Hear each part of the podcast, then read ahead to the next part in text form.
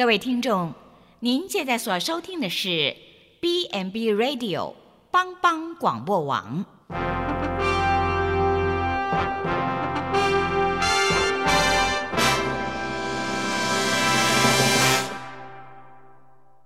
即将为您播出的是由陈伟和蓝莓共同主持的《后熊笑狗真幸福》。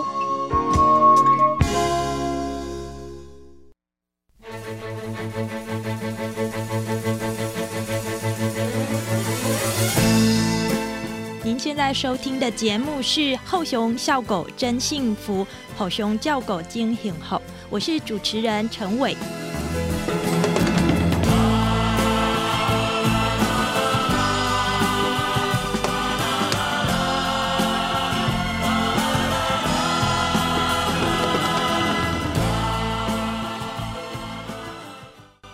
翻开十四世纪的华人名作罗贯中的《三国演义》，里面就有写到一句话：“告谕城内居民，尽张灯结彩，庆赏佳节。”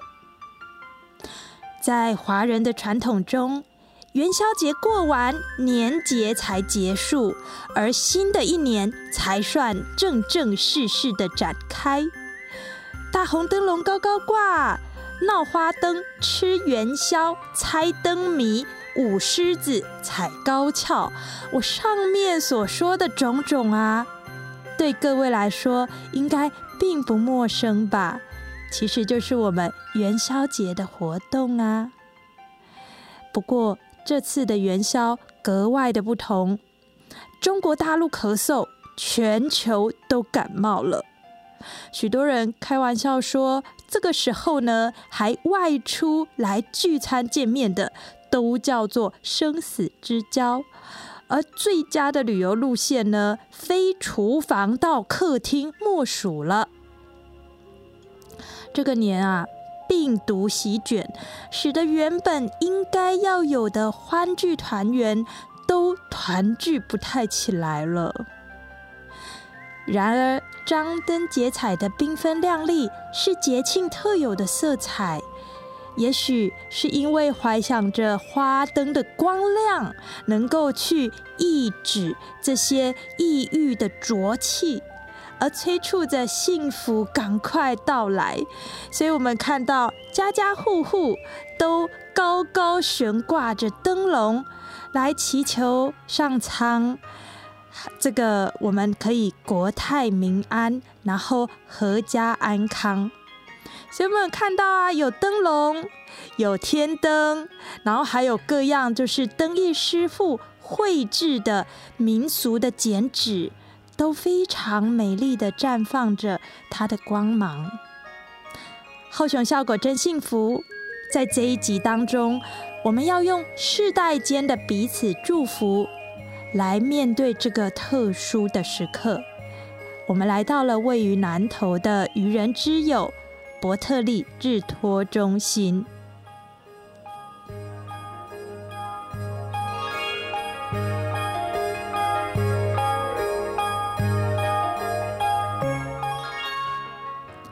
走进愚人之友基金会的园区中，迎面而来的是许多。一层楼的红砖建筑，很传统吧？还有着小池塘，然后环绕着建筑的是蓊郁的绿树，这是不是很像您我小时候想到老乡的这个务农的长辈他们所住的三合院呢？只是啊，这些建筑有着木质的这种阳台。让人好想要在阳光的午后坐在那里发呆一下午。这里呀，就是被副总统陈建仁形容为长照典范的普里基督教医院的长照基地，而其中的一栋建筑就是伯特利巷弄长照 C 据点 A B C 的 C，这个呢是台湾最早的长辈日托中心。而这里活动的长辈正在做什么呢？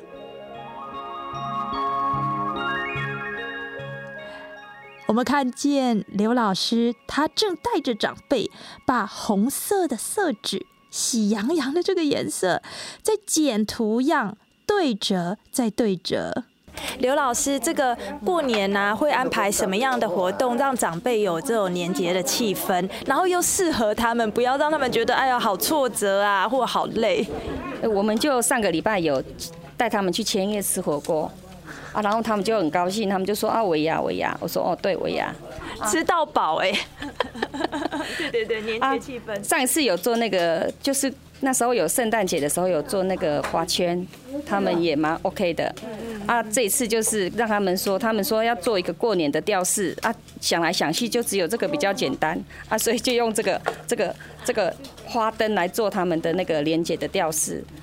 对，老师，呃，刘老师，我看了一下这个花灯，其实它里面可能没办法放那个呃电小灯泡哈，因为我没看到他接电线。没有，我们就只是一个装饰啊。我们外面会写个新年快乐，哎呀，啊然后他们就会觉得哦，那个红红的就就很很很有喜庆这样。而且这好像也能够变成他们跟子孙的话题。是，他们有时候都带回去，他们孙子或曾孙回来，他们就说啊，那是谁做的做的啊？他们就说那是我们做的啊，他们就很高兴，然后他们会有话题可以聊。不过我觉得这个呃，我我我看了一下，就是刘老师带他们做了这个花灯啊，看起来就是用呃色纸折一折，然后再用这个呃这个订书机订一订哈。对，那这确实是对于长辈他们现在的呃整体的这个呃呃，就是他们整体的功能来说，不会造成他们太大的挫折感。哎，不会。只只要不是很细的东西，他们就 OK。但他们有时候他们还是嘴巴会念说啊，这个怎么样怎么样，一定一定会。但是做完成的时候，他们就比你更高兴。在这里，长辈所做的，不是国小的时候被规定要做的作业。那种灯笼啊，里面还要牵条电线，挂上一颗小灯泡，会闪亮闪亮的。到后来呢，其实啊，到底这个是考验小朋友，或者是帮家长出功课，大家也都分不太清楚了。在伯特利的长辈日托中心，长辈做的比较像是折纸，既不会太难，成品又能布置居家环境。八十四岁的秀马阿嬷，她来到了伯特利巷弄长照 C 据点已经一年喽。他说当年的灯笼甲今年的灯笼无共款，：“不赶快嘿嘿哦啊！今年的灯笼甲旧年的无共款伫倒位？诶，纸物无共款啦。色嘛无共款系啊系啊系啊，拄年的毋是红色啊是啊，拢是啊，伊个都无共款，啊，无无共款的迄个感觉吼。都几啊项啊，啊拢无共款，啊会切火会光光啊。原来遮吼，啊啊过嗯来一年外来遮吼，真好啊，找到世间的天堂啊，嗯真好安尼，会当互相啊，啊，逐间啊有物件拢会摕出来分互人食。做灯笼的课程来到了后半段的时候，我们忽然听到了一个消息，说位于隔壁国小的幼稚园孩子，在老师跟爱心妈妈的带领下，浩浩荡荡，大概有二十多位，手牵手的要准备过来愚人之友园区。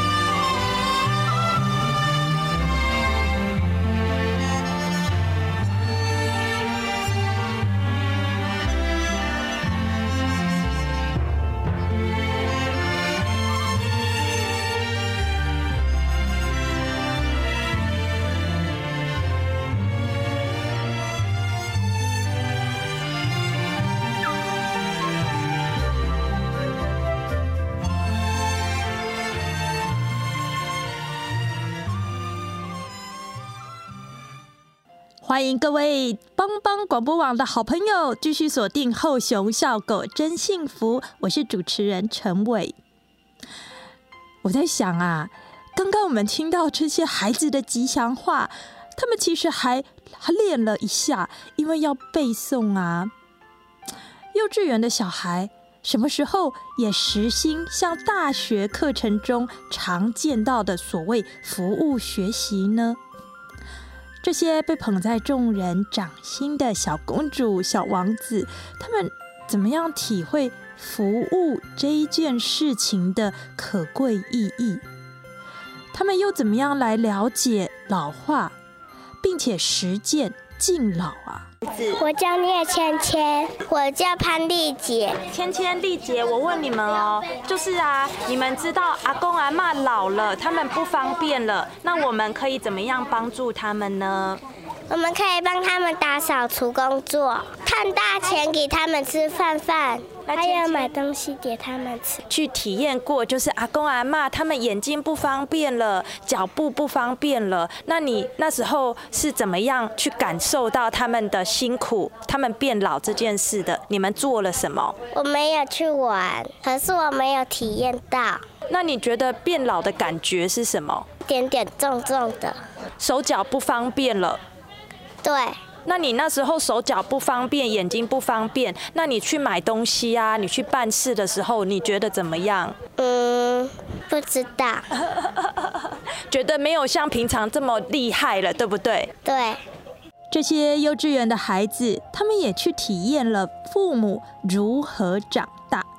在这么小的时候呢，是如何被他们的爸爸妈妈给宝贝。又跟着哥哥姐姐去哪里游戏？所以啊，这一些孩子，幼稚园的孩子，他们去了这些地方去体验。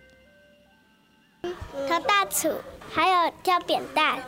对，挑扁担。芊芊，你那么厉害，你挑得动哦。我们还还有那个重重的那个老人的游戏。啊，你去洗衣厂看到了什么？看到了水。还有溜滑梯，为什么有溜滑梯啊？如果我们爸爸、爸爸妈妈在那里洗澡很无聊，可以去那里玩溜滑梯。哦，就小孩子在那里觉得无聊就玩溜滑梯，对不对？对。那怎么不是我们去工作，然后那个爸爸妈妈来溜滑梯？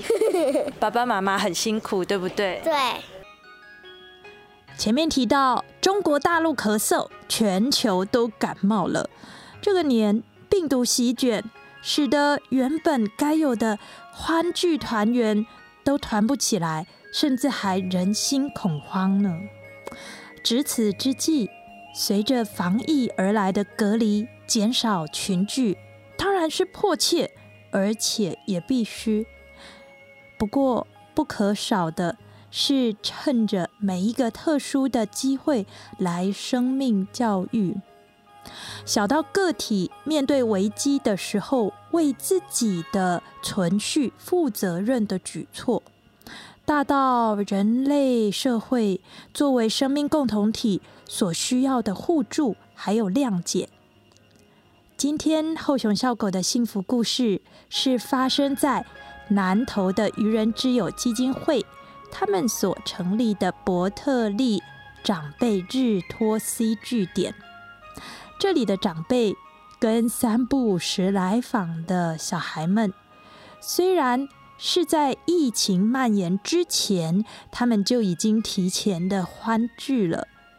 可是，我们但愿日常播下了同理心的种子，在艰难的时刻，人人都能够高举人性温暖的光辉。而在今天节目的下半段，我们要来对过去从九月二十一号开播到现在也届满有一季，我们要站在您会感兴趣的角度上来做一段总结。为各位邀请到的是愚人之友基金会的执行长李希昌。我们大家其实都知道，人呢会随着老衰还有疾病，于是照护和生活这种全人的需求就会不同。例如起初呢，其实在家使用社区的资源，家人照顾就可以了。但是如果到了更呃年长的时候，失智啊、失能的状况，有时候就难免会需要考虑，是不是有一个更安全、健康的机构的照护，才是对长辈真正的最呃最好的模式。那我们发觉哦，不论是哪一种的照护的模式，其实愚人之友基金会是通通包办呢。我们能不能请西昌哥聊一下，就是说依据长辈的不同的需求而来不一样的照护，愚人之友提供了哪些呢？好，呃，我想这是一个呃呃完完整的思考，然后设计出来的架构哈。所以呃，大家要先了解，在呃，特别是呃高龄化的这个呃人生的这个阶段，那他会从呃这个健康、亚健康、衰弱，然后失能、失智等等这样子呃可能的一个，这是一个非常可能的一个进程。好，所以呃，我们就必须针对这不同的发展，在不同的阶段的需要，来设计相对应的这个呃介入的方式。好，那所以呃，基金会在这样的一个前提下，就呃发展了一个连续整合的一个呃照顾的这些的服务的项目哈，所以是非常的完整。那初期来讲，我们当我们还有可能的时候，我们一定尽量防止呃这个所谓的衰弱或者失智失能的发生。所以呃一开始我们就会呃针对呃健康的长辈或者亚健康的长辈来设计呃相对应的服务。比方说我们做的所谓的这种巷弄 C 级的呃肠道站、活力站、呃据点哦。等等，这些类型的服务都是重点，都是在预防、保健、健康促进，呃，以这样的活动为主。所以，当长辈在参与这些呃服务的时候呢，它是一个积极预防的功能，啊，避免呃这个这个呃老化、延缓老化。或者是预防失能，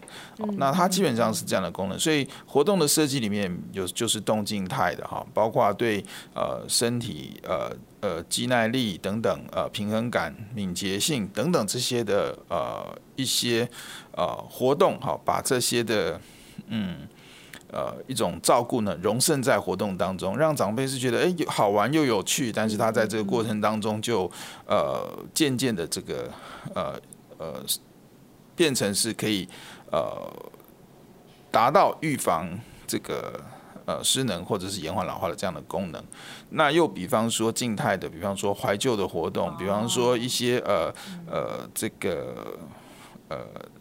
园艺的的活动等等，这些呢又跟这些无感刺激、跟这个人际互动等等这些活动有关，也可以预防失智，增加人际的互动。啊，这样的一些的呃功能，哈，所以我想在呃这个阶段，如果能够让长辈的生活呃丰富化、多元化，然后能够多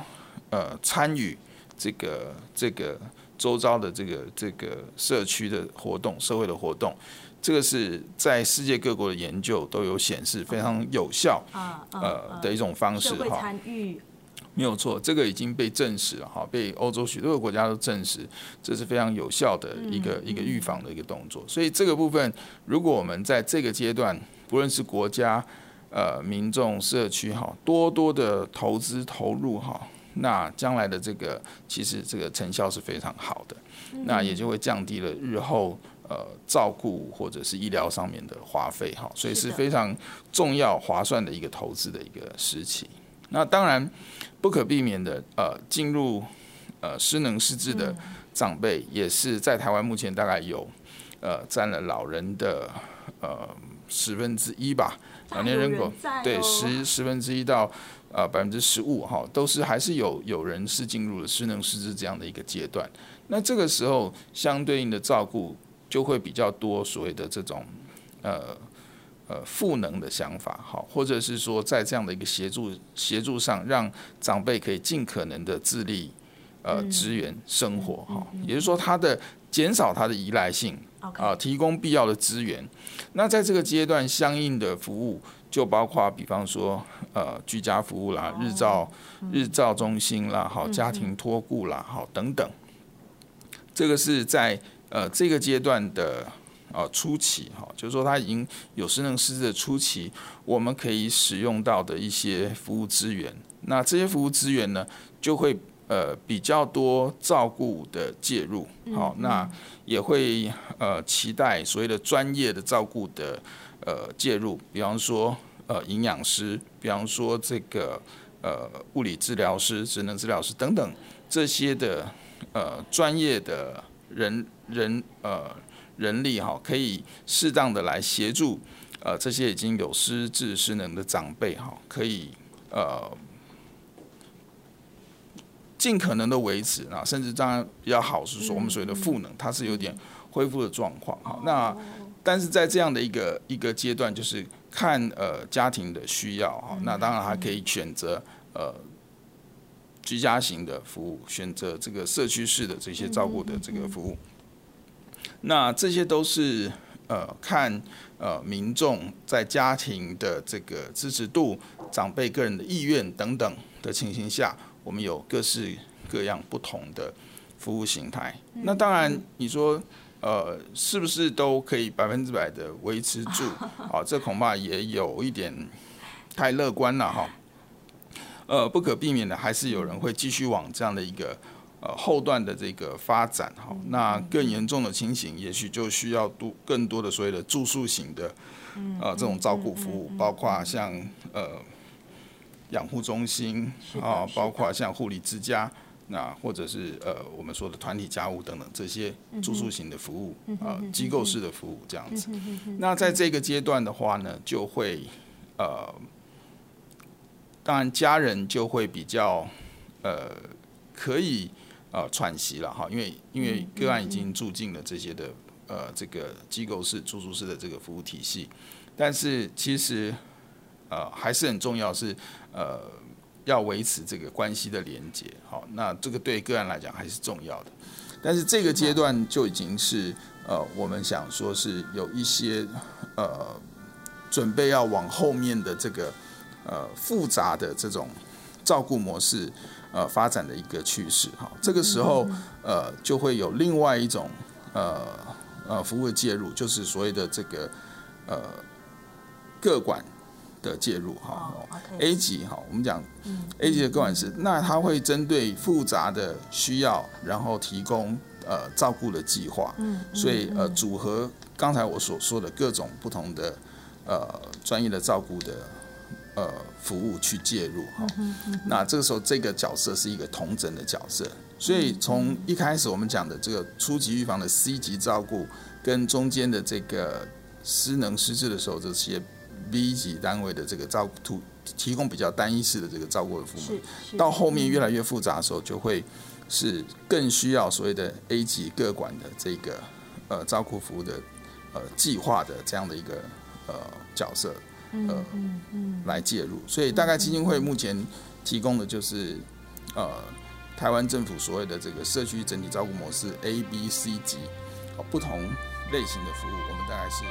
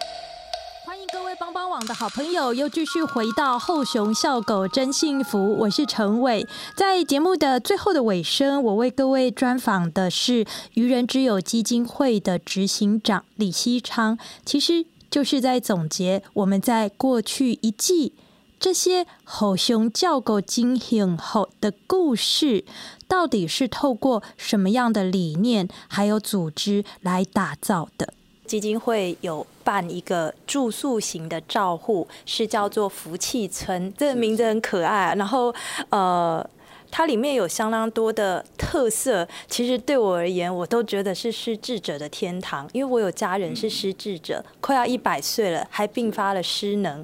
所以哇，那个嗯，还没有失能之前呢，我们怕它引起公共安全，比如开了火没有关，可能会影响到邻居的安全的，还不止我们自己家。那呃，失智了之后，我们又觉得就是。心里面觉得发生了一些状况，觉得真的是不知道该怎么办处理哦，甚至考虑要把它捆绑，以免他不小心伤害的伤害到自己。但是我发现福气村它的特色就是，呃，虽然是住宿型的，但是它真的弄得非常像家一样，而且不捆绑。这个。我们到底面对失智长辈哦，福气村是怎么样做到可以让他有像家人一样的照护，可是又维持着他的安全，然后同时还尽量呃让所谓天黑的不要这么慢，让他的这个能力还可以尽量维持在较佳的状态，不要一直很快速的退化掉。是。呃，我想这个基础是让有几个哈，第一个是专业了哈，第一个是专业，那第二个重点就是他呃坚持一些呃重要的价值哈，这个部分来做一个配合。那所谓的专业当然是所谓的失智症照顾的专业哈，到这个呃呃福气村是一个中重度的失智症者住宿的这个服务的空间哈。那在这个阶段的时候，通常家人呃已经比较难负荷了，所以才会送到福气村来，呃，希望寻求二十四小时的照顾。那呃，之所以会有这样差异，就是在这个福气村里面的照顾服务的人员都有非常专业的训练，然后有长时间的经验，呃，以至于说他们呃可以透过专业来承担这样一个中重度失智者的这种呃照顾的负荷哈。那这是第一个，那第二个就是呃，要谈到说它里背后的这个重要的价值哈，就是呃，在福气村这样的一个呃，我们叫称为呃团体家屋，它是还是以家的概念在进行呃这个照顾或者是资源的这样的一个模式，呃，它是有别于我们所谓的机构式的。呃，照顾的这样的一个概念，家屋，家屋，对，它是一个小单元，然后大概最多就是收到九位的长辈哈。那这九个长辈的概念是，好像九个人可以一家人在一桌吃饭这样的一个想法。原来如此。所以对他的照顾比是相当好，就是呃，每一位服务员最多照顾三个长辈，好，用这样的比例来看，呃，大概是优于台湾目前任何的服务形态哈。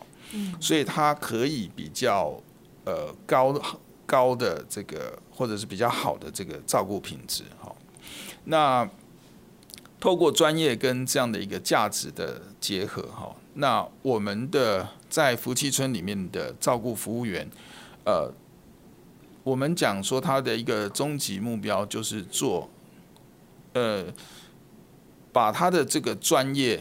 融入在家人的这个角色里面。好，我们可以用这样这句话来带过哈。那你就会发现说，这些服务员不不太像传统的啊，穿着制服上班，然后标准作业流程 SOP 的呃照顾服务员。是的。对，那他更像就是真实的家人哈。他也时常要必须扮演这些长辈。呃，误认中的家人可能是媳妇，可能是女儿，可能是儿子，对。那他必须要忠实的扮演这个角色，然后把照顾的专业融渗在这样的一个角色里面。所以，呃，当然他就尽可能的会呃看呃更看重这个所谓的尊严哈，你对你的家人，你对你的父母，你会用什么样一种态度来对他呢？当然，你你尽可能的不会去捆绑他、约束他，或者是催促他，或者是呃这个对，就是让他好像。不好意思，我必须说，在很多的机构式照顾里面，因为他因为效率、因为成本的关系，他很多东西是呃集体快速的行动。对我很忙，你快点。对他必须，他必须是有这些的考虑。好，那就会失去了所谓人的尊严跟自主性的这一个部分。所以呃，在团体家务里面会反其道而行，呃，为了这个长辈的呃能力的这个。呃，持续的这个存留哈，我们可能会用看起来比较笨、比较没有效率、比较呃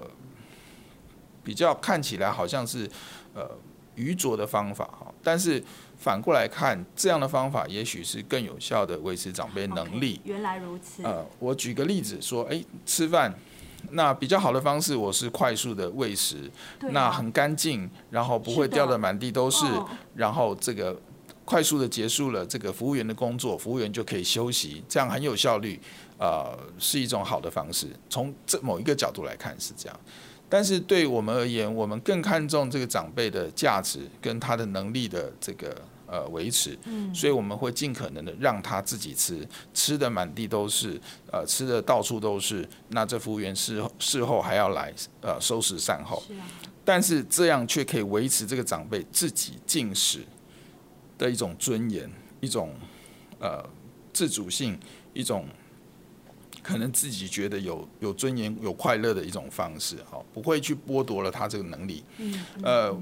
如果你用喂食的方式，它其实很快，不需要一两个月，它这项能力就会消失。所以呃，我们宁愿呃我们的服务员呃付上这样的代价，去让长辈可以维持这些能力，这就是一个价值上的一个呃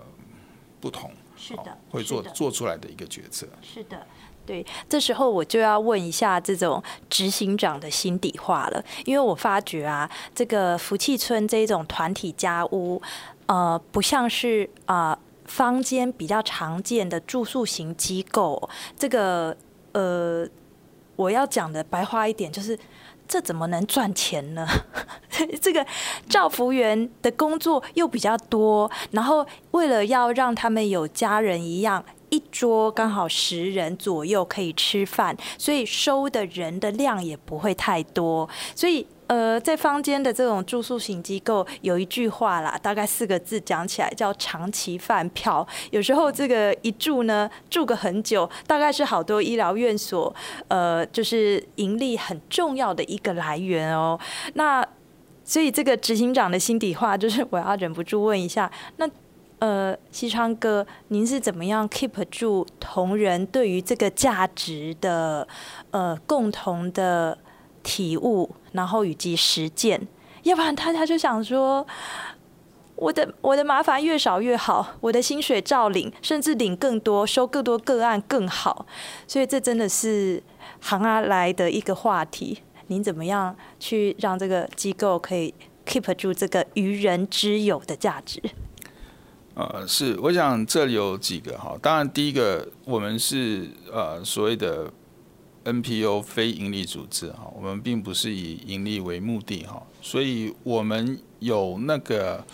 一个前提是我可以不赚钱哈，我的董事会也也可以同意我不赚钱。当然，我不是说他一定会亏钱，但是目前来讲说他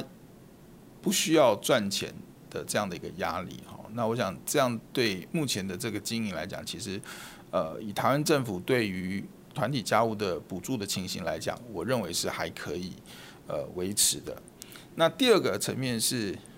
呃，照顾服务员是不是跟机构有一样的共识？就像您刚刚讲的，这些服务员他会不会觉得自己太累？会不会觉得我为什么要负担这么多？那这个就需要，呃，去花时间。呃，跟这些的服务员做一个价值的沟通，哈，理念的沟通。当然，这个是比较呃理想层面的部分。实质上来讲，当然他们的薪资也不能够呃不对等，OK，对不对？他相对的付出这么多，呃，我们也一定尽可能的呃会呃重视这样的一个付出哈，嗯，不可能说他你又要马好又要马不吃草。那我想目前我们的服务员都非常资深了，好多位都做了十年以上。对，所以他们其实，在这样的跟机构一起成长的过程里面，呃，慢慢虽然辛苦，也慢慢从当中呃有觉得那样的一种成就感吧。哈、他自己他自己从呃，像我们的服务员从呃这个地震后，哈，那本来是一个呃这个中高龄的失业的妇女，那从她进入这个呃照顾的产业里面，学到了专业，然后能够靠着自己。对他他靠着他自己的专业，然后在这样的一个过程中，跟着机构一起成长。他在中间也去进修，取得这些学历学位，好，然后呃能够养家活口。我觉得他是非常的呃有尊严的工作。那而且现在更被我们看重，也被社会看重，是以专业的施政的照顾者。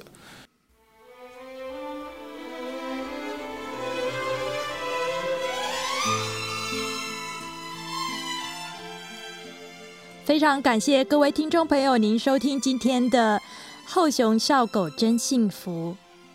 千年来，华人社会对于圆满人生的写照，就叫做五福临门。其中的第五福考中命，就是尊严善终。可是啊，身不由己，其实是一语道破理想跟现实的差距。当北欧国家的长辈死亡前两周才卧床，台湾的长辈呢，竟然是超过七年的卧床的时间。因此，点亮荧光岁月，就是后熊笑狗这本故事书想要跟您分享的。后熊叫狗惊醒后，在这里，其实我们有许多在专业的根据上面而衍生出来的具体的做法，可以让荧光岁月真的是夕阳无限好，彩霞满天飘哦。我是陈伟，在此祝福大家平安喜乐。下周帮帮广播网再会喽。